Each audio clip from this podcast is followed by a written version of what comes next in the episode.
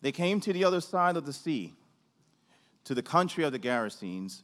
And when Jesus had stepped out of the boat, immediately there met him out of the tombs a man with an unclean spirit. He lived among the tombs, and no one could bind him anymore, not even with a chain. For he had often been bound with shackles and chains, but he wrenched the chains apart, and he broke the shackles in pieces.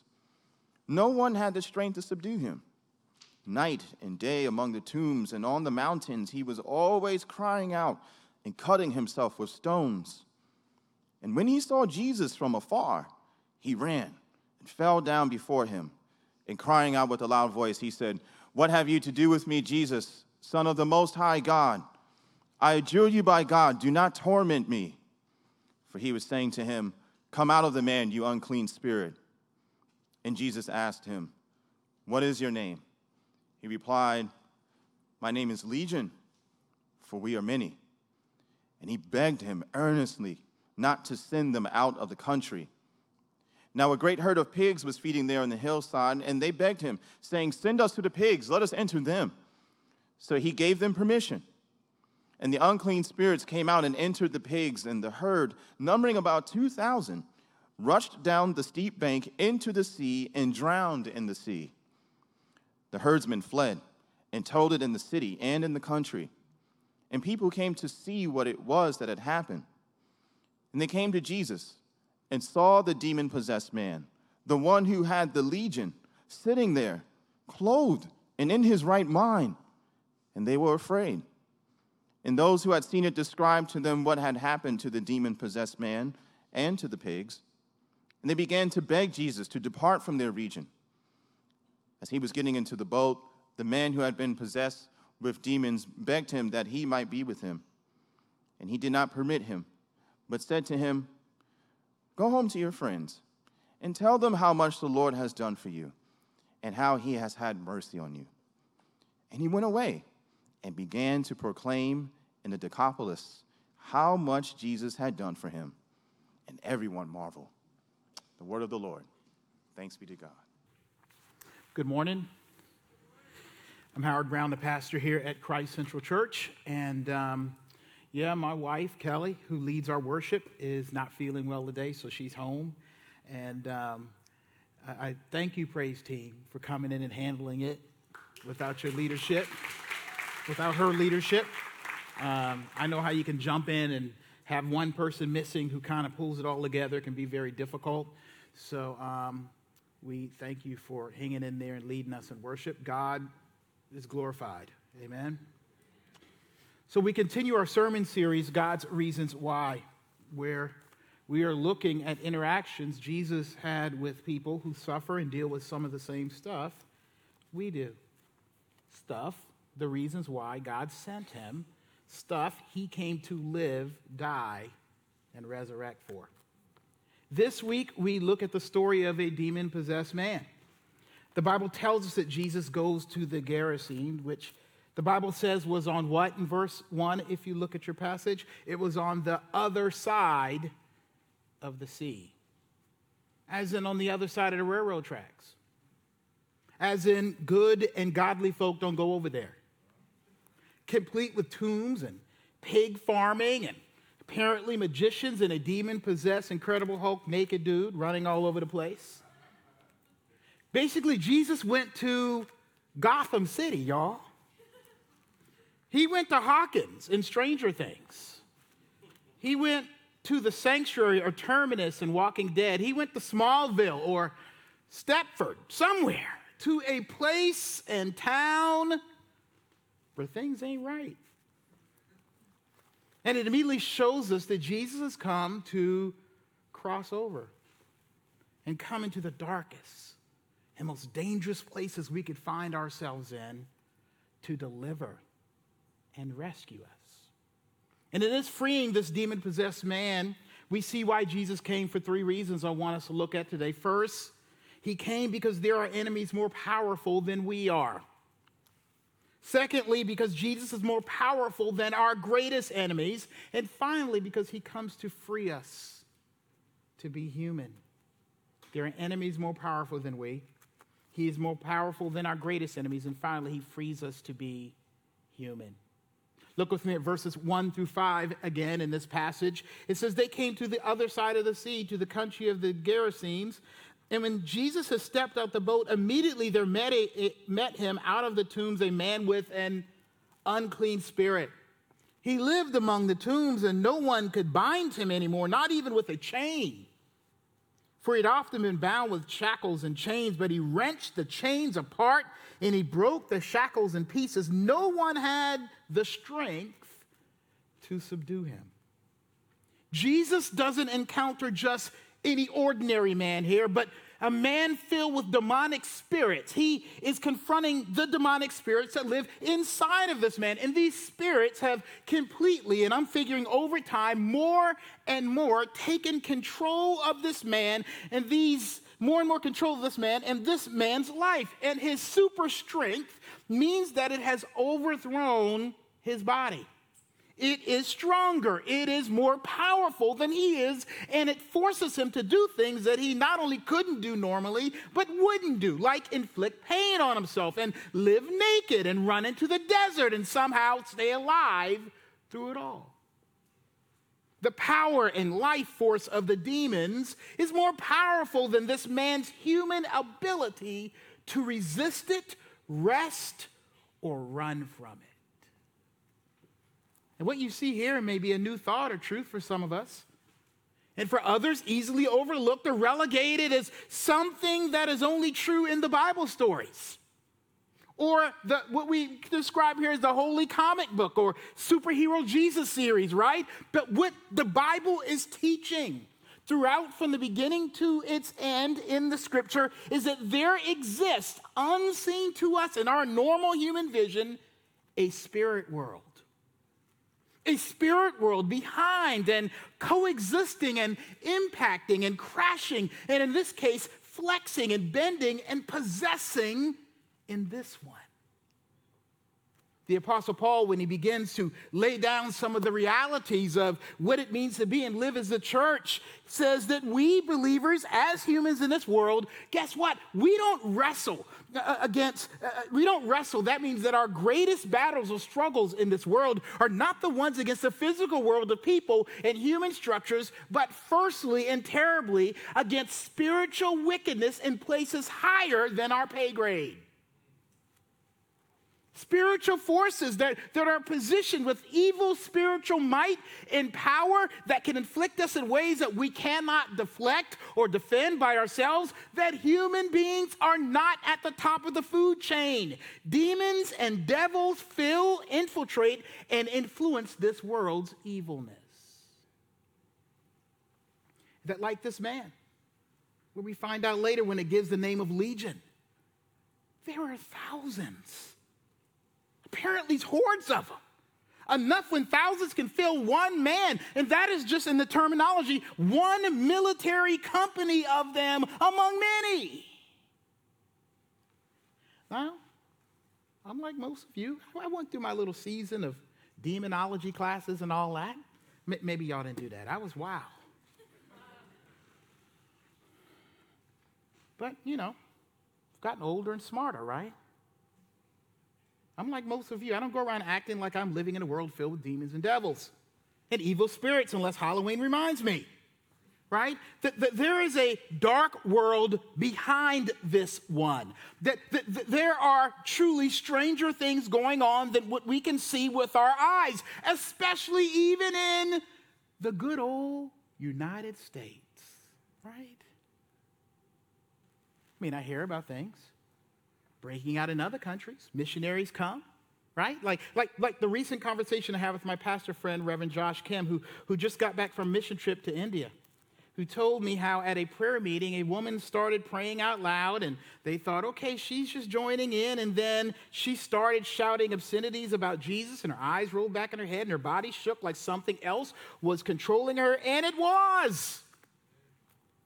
And the group he was with said, okay, this woman is demon possessed. And they begin to pray and cast the demon out as a normative part of their prayer meeting.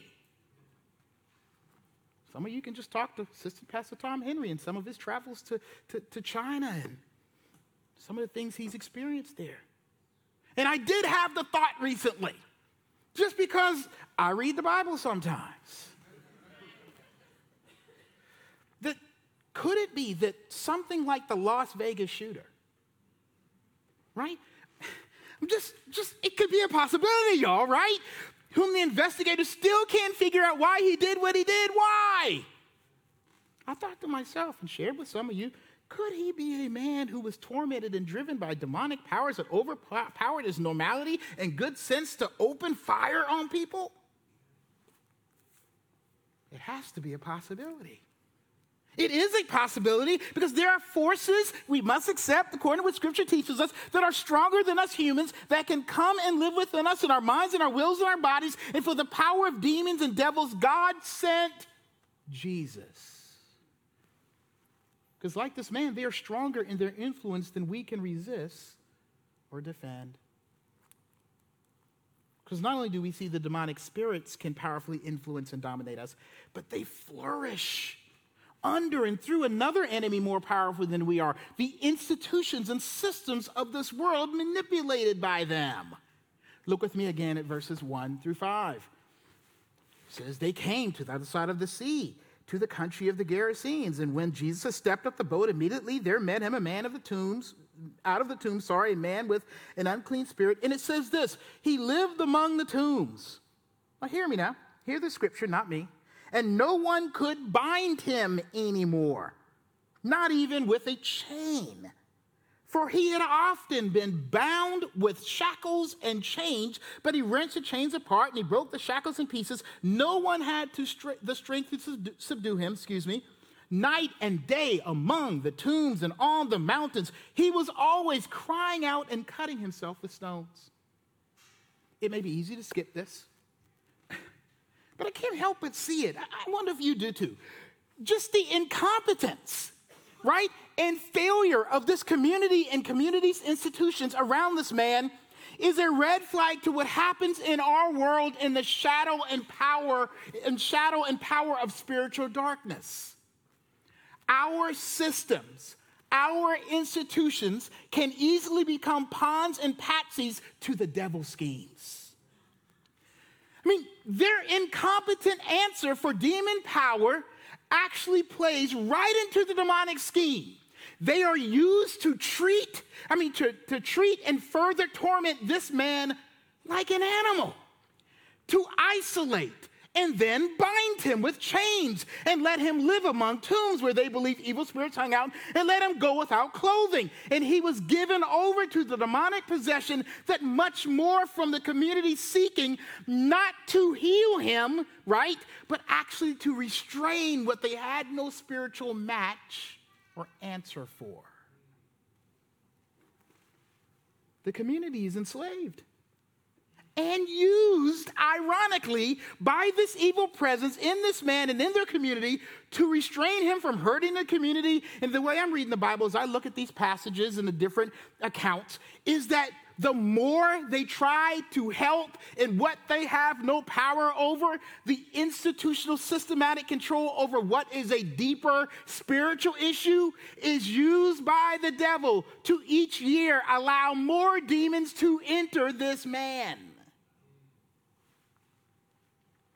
I believe, as I read and studied this, that, that he has gotten worse and worse that as he goes into the tombs, and the Luke account says he runs into the deserts, right? I believe he picks up demons from these different places. He basically, his body goes on tour like a tour bus, and the demon friends invite others to take a ride as well. He becomes an instrument for them to wreak havoc. He is their weapon and tool to hurt him and the community. But the system and the Gerasenes, like our own, has selfish and ungodly motives to stay rich and relevant and safe and continue to treat this man like an animal, like a bother because what? They are not strong or spiritually attuned to God enough to keep him safe. They are not competent or clairvoyant enough to know what to do. And they shouldn't and can't because they're seeking, like the Apostle Paul later teaches, they, our world, our governments, our families, our communities are seeking to fight with our human powers, spiritual powers that are more powerful than we are. That we try our best to manipulate empirical and social and economic and governmental structures to heal and help and mostly control human brokenness and spiritual forces behind and in them. And we are not only losing the battle and struggle, but those systems designed to take care of a spiritual problem can actually be used as demonically oppressive non helps to the human fallen condition. So, as I figure and I see it, in the places that are well developed countries like ours, that have come up with pretty ingenious ways, institutionally and systematically, to cut off and cut out problem people and communities for their interest that know how to use government and class and prejudice and racism to answer demonic drives for power and control and dominance have already become, as advanced nations, places where we are already living and running in shame and self destruction, just like this man at the tombs. We've just accepted it as okay. I mean, look at us.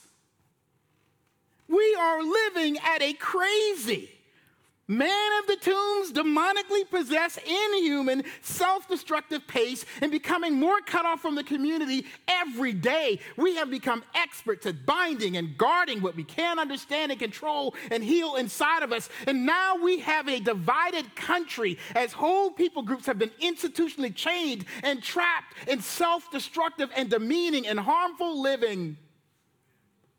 I don't know if you ever thought about it that maybe at the bottom of racism and classism and mistreatment and isolation of the poor and overworking to exhaustion and, and, building the less fortunate away from the resources and even having churches be the same way in their makeup. No diversity, cutting people out and off based on cultural and political bindings and chains. At the bottom of all of that, just maybe thousands of demons and devils sitting pretty in our American system. Reason we don't see him running around is I believe it's easy for evil forces to be comfortable and calm in the United States just like we are. Comfortable, good in our neighborhoods. I thought about this. In the United States, I can only imagine that demons are sitting fat and happy and privileged and successful and retired on their victory to dehumanize and quiet us from wanting God's best because we have been mollified and satisfied, and satisfaction and comfort can be a demonic institutional chain. And, and, and you know, what we call freedom actually is nothing more than being free, like this man, to run in shame, self destructive, and demeaning behavior, right? If we are already a system, that takes our humanity and community away, why not retire here if you're a demon? Why not live on the, on the results? Why not live on your investment?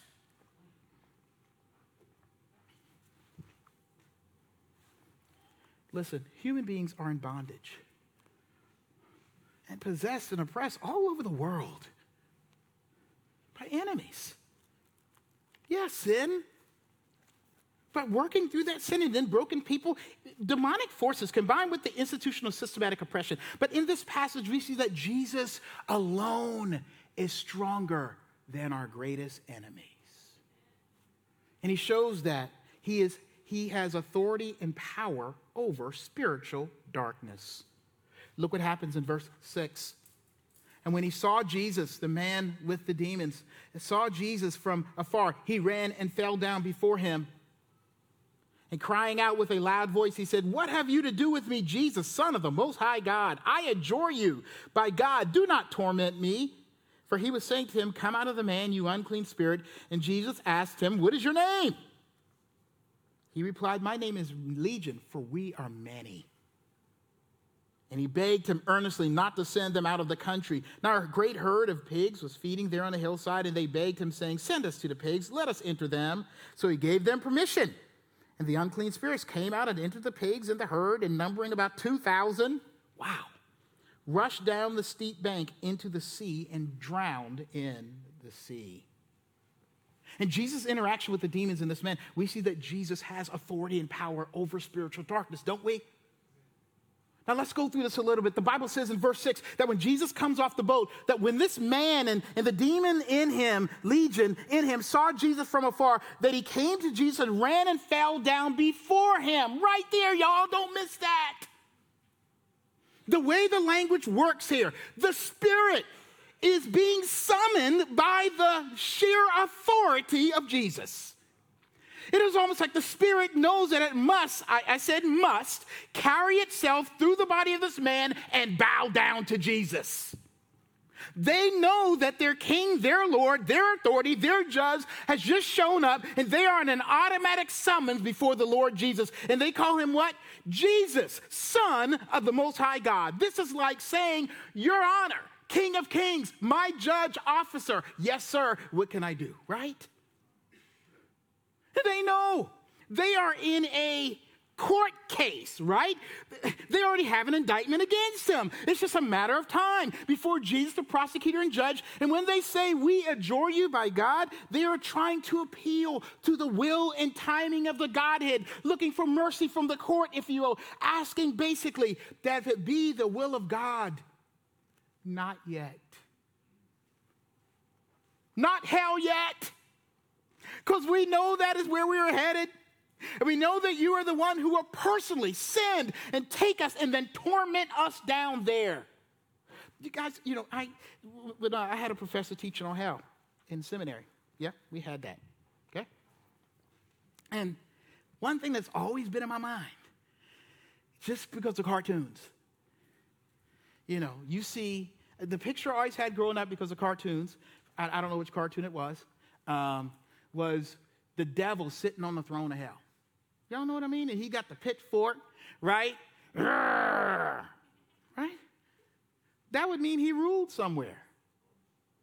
He ain't gonna rule nowhere. Do you know whose wrath is at work in hell? The Lord's. What? Yes. The torment these devils are afraid to face is not the torment of some Satan warden run hell. No, we're talking about a God size level torment by God the warden in hell himself, his wrath itself in hell.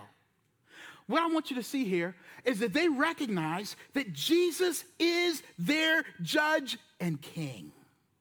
And so they ask, not hell now. Don't torment us now. And then the Bible says that Jesus asked his name and he was telling the spirit to, as he was telling the spirit to leave. Now, an ancient thought to demand the name of the spiritual being or idol of God was the same as saying, Stand and state your name so I can properly sentence you. Wondered that if he didn't call it, I always wonder, like, I'm always thinking through these things. These kind of passages make me think creatively, right? Sometimes too much. I wondered if he didn't call it by name, whether all the demons of the world would have to answer, right? He's that powerful. He's being specific about the ones in this man, and they know that Jesus has the right to put their name in the sentence, in the judgment, to name them to damnation, damnation and torment. And we discovered that this man has a legion of demons, and they give Jesus the team name, right? Who are you? Not Cam Newton, right? The Panthers. You get what I'm saying? It's the team name. I thought about this as I was reading. Jesus can, with one word, cast out a thousand demons into hell by his authority. And they ask for leniency.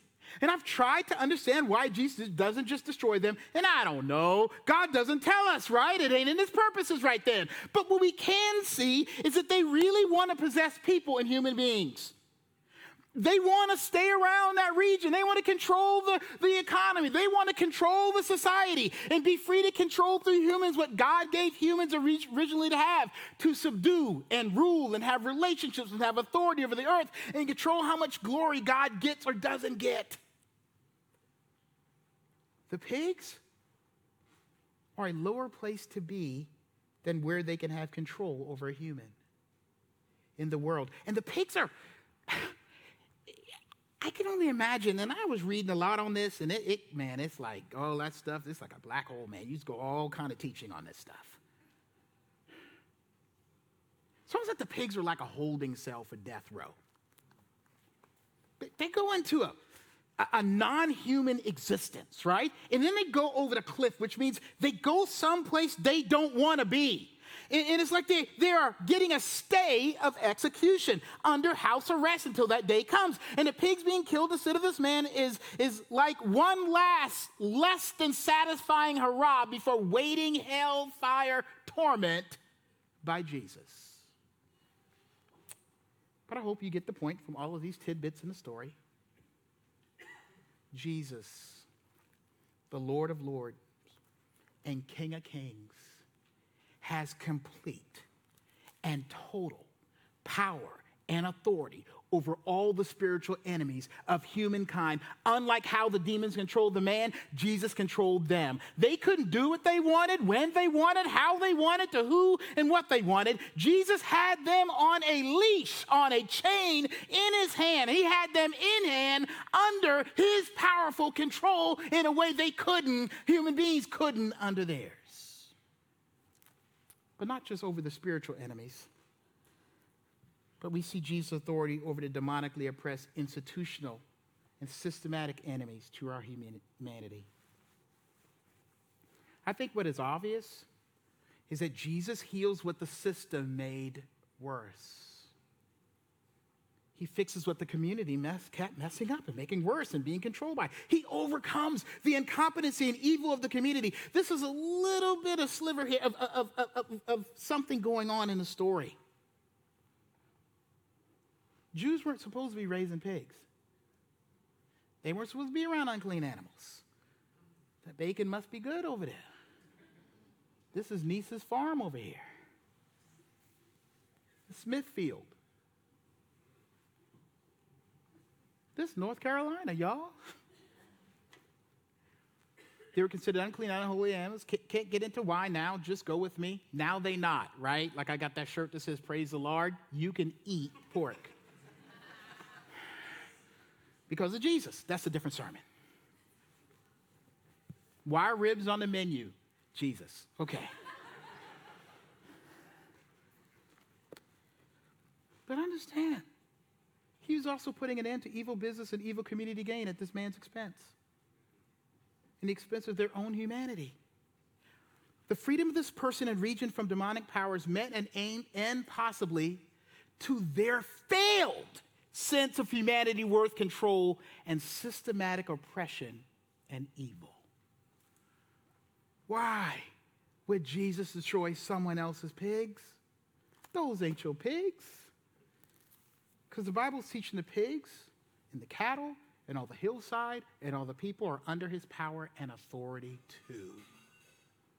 So, all the demonic agenda and drive uh, and driven oppressive institutions have to obey and be down with his purposes as well. Look what happens here in verse 14. So, after the demons go out and drown in the sea through the pigs, I mean, the pigs drown, it says the herdmen fled and told it in the city and in the country. And then people came to see what it was that had happened. And they came to Jesus and saw the demon possessed man the one who had had the legion sitting there clothed in his right mind, and they were afraid. And those who had seen it described to them what had happened to the demon possessed man and to the pigs. And they began to beg, Jesus to depart from their region. They are mad about the loss of those pigs. You can imagine, as a herdsman told the story. I mean, Jesus closed the sweatshops and child labor factories of the day, places of sexual harassment and dehumanizing behavior and underpaying, and, and we like that. But spiritual evil is everywhere, y'all, right? So sometimes to beat oppressive systems, for this community, it was like he came in and destroyed it and was a threat to, to destroy not just pig industry, but others. He destroyed their version of the stock market. Uh-oh, right? He let the S&P crash. He let B of A and Wells Fargo leave Charlotte. He canceled all college football games on Saturday. Oh, Lord. He shut down the NFL on Sunday. He benched our starting quarterback with injuries. He made Amazon, Target, and Walmart fold. He sent a natural disaster through or something in bringing his God purposes. But Luke emphasizes the fear of Jesus more than the loss of pigs, though. They're afraid of him. They're afraid because they know he is their judge maybe for herding unclean animals. They know that it's justice sure and justice. So everyone is probably thinking about their lives and what they have done and see themselves more like those pigs going off the cliff. They are afraid because, like those pigs, their lives are unclean too. He has proven he is Lord with authority over demons and sinfulness, and they fear that. They don't like it. This is another point I thought about. Maybe they are afraid because how they treated this man. and isolating him and chaining him. And Luke, it said he was under guard a man that now can tell all that was done to him to a Lord or a powerful magician, as the herdsman called him, who obviously likes this man now. Maybe they're afraid he will take them out for the unjust treatment of this man, the incompetent way they dealt with him, and maybe his demon possession was res- maybe his demon possession. I always thought was a result of him taking all the demons due to them by keeping him out there, right? By putting him out away from them, he was more and more infected. Jesus comes to bring his glory and redemption in this world. And he's cleaning and clearing it out for the pathway of his purposes. And if anything is in the way of that or can be used for his purposes, all people and all things, like the, these, these pigs are at his disposal, all these things are at his disposal and use and control. And it is scary to have that kind of divine sovereign power around when, like these townspeople, you are not sure whether you are on his side or he is on yours. I told y'all a story before when I was in Baltimore, pastor in there, had a member in our church, a deacon. He had a giant Akita. That's a dog, y'all. A Japanese dog, Japanese Akita. He always bragged about this dog. Thing was monstrous. So we were going fishing. So I came in. He was like, um, Pastor Brown, um, come on in. I'm going to let you meet Nico. I think that was the name of the dog. I'm going to go get our stuff. You need to just sit still on the couch. Nico's not going to leave the room while you're here. Here's some rules while I go get our stuff to go fishing. Sit still. Don't walk around. Don't bother the baby because I had a little baby. And by all means, do not call her name. If you call her name, she will attack you.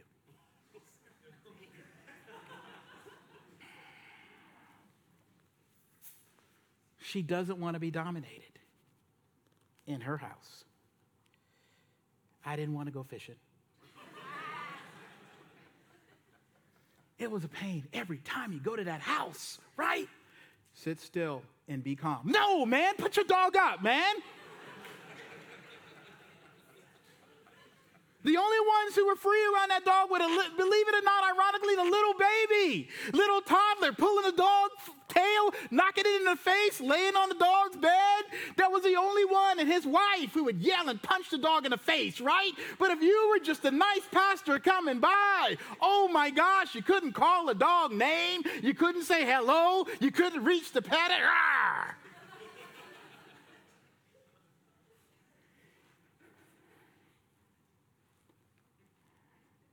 In C.S. Lewis' Narnia series, Jesus is not an Akita, he's allegorized as a lion Aslan, who hanging out with children lets them know that he has swallowed whole kingdoms. much less biting you. It's nervy when there's someone in your midst who has all power and control. They're afraid of Christ.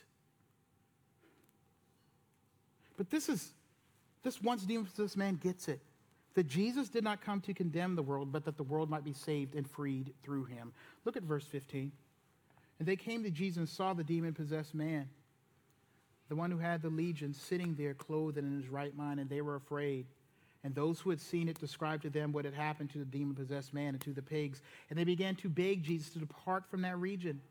As he was getting into the boat, the man who had been possessed with demons begged him that he might be with him. And he did not permit him, but he said, Go home to your friends and tell how much the Lord has done for you and how he has had mercy on you. And he went away and began to proclaim in the Decapolis how much Jesus had done for him, and everyone marveled. You know what being in his right mind and clothed means? That the outside simply reflected what had happened on the inside. He has been freed from spiritual possession and oppression because demons and a broken heart has gone out and he has been filled with the spirit and love of God. And now he is free to pursue what it means to be human the way God intended. He's finally free to love and free to be loved. Now, this man was anything but human when he was possessed. He'd become lower than a man should. He was living lower than and outside of what God had created and called him to be. And sin and Satan, all the demons, wanted to take his freedom to love and know love in this world. The demonic possession and oppression led him to not be able to love or know love from others, unable to experience the fullness and engagement and enjoyment of this world. He was trapped and held in spiritual bondage and oppression to shame and self loathing and hate and fear and isolation. I think about the way pornography and the pornography industry has done some of us. Heck, I think about the whole entertainment industry. Think about our social medias, media. Think about our political systems. The way oppression and prejudice and our history of institutional madness and mess in this country has messed with our mind in, in really evil and demonic ways.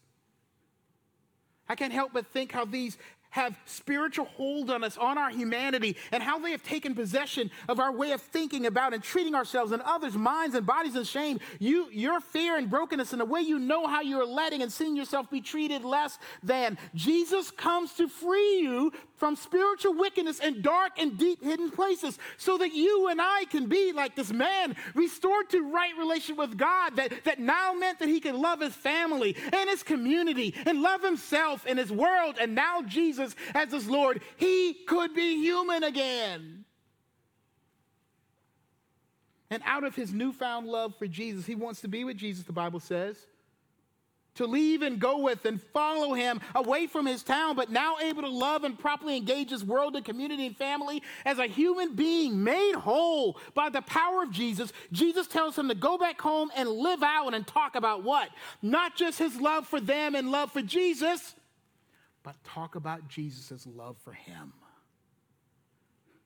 Look at what Jesus says and tells him is at the root of his humanity and the power against all the evil forces of possession and oppression he could ever face, and anyone whom he seeks to love and engage will ever face. Do you see it here? He says, Go home to your friends and tell them how much the Lord has done for you and how he has had mercy on you. Do you see it? Tell about God's mercy for you.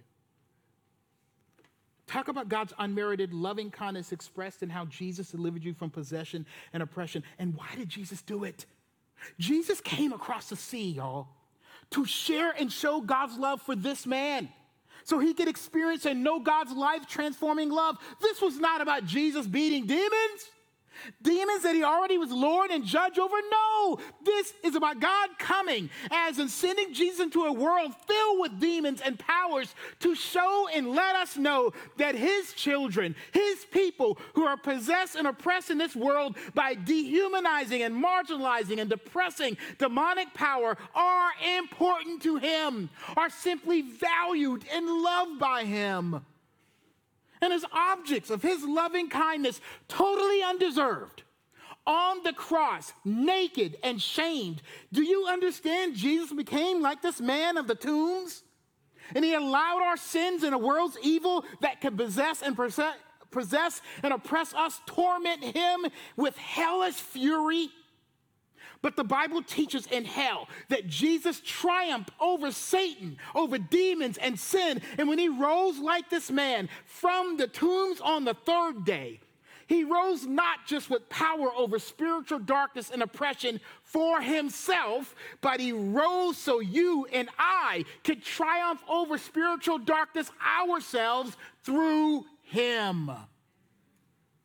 I heard one pastor say, I don't care what's waiting for you outside those doors or what's going on inside of you. 10,000 devils could not, will not, and have not stopped you from getting to know the mercy of God. In fact, the apostle says this in the Bible I am absolutely convinced that nothing nothing living or dead, angelic or demonic, today or tomorrow, high or low, thinkable or unthinkable, absolutely nothing can come between us and God's love because of the way that Jesus, our Master, has embraced us and overpowered it.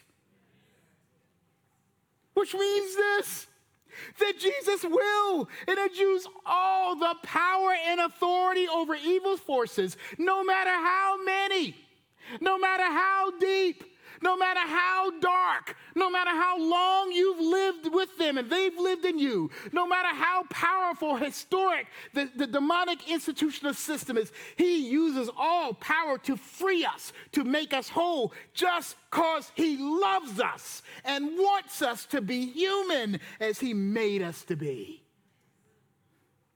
To be free to love him and others in the way God called us to be. And no man, no demon, no force can, as the Bible teaches, separate us from that love.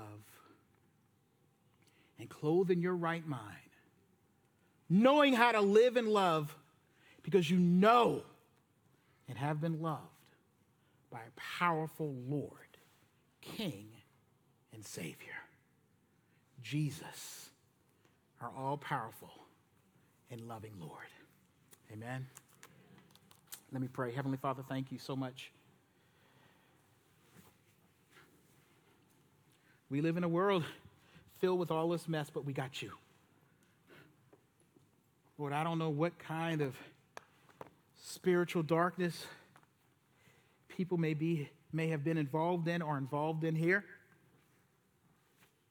Lord, we look around our world it's a mess. We can tell that demons and devils and sin has had its way.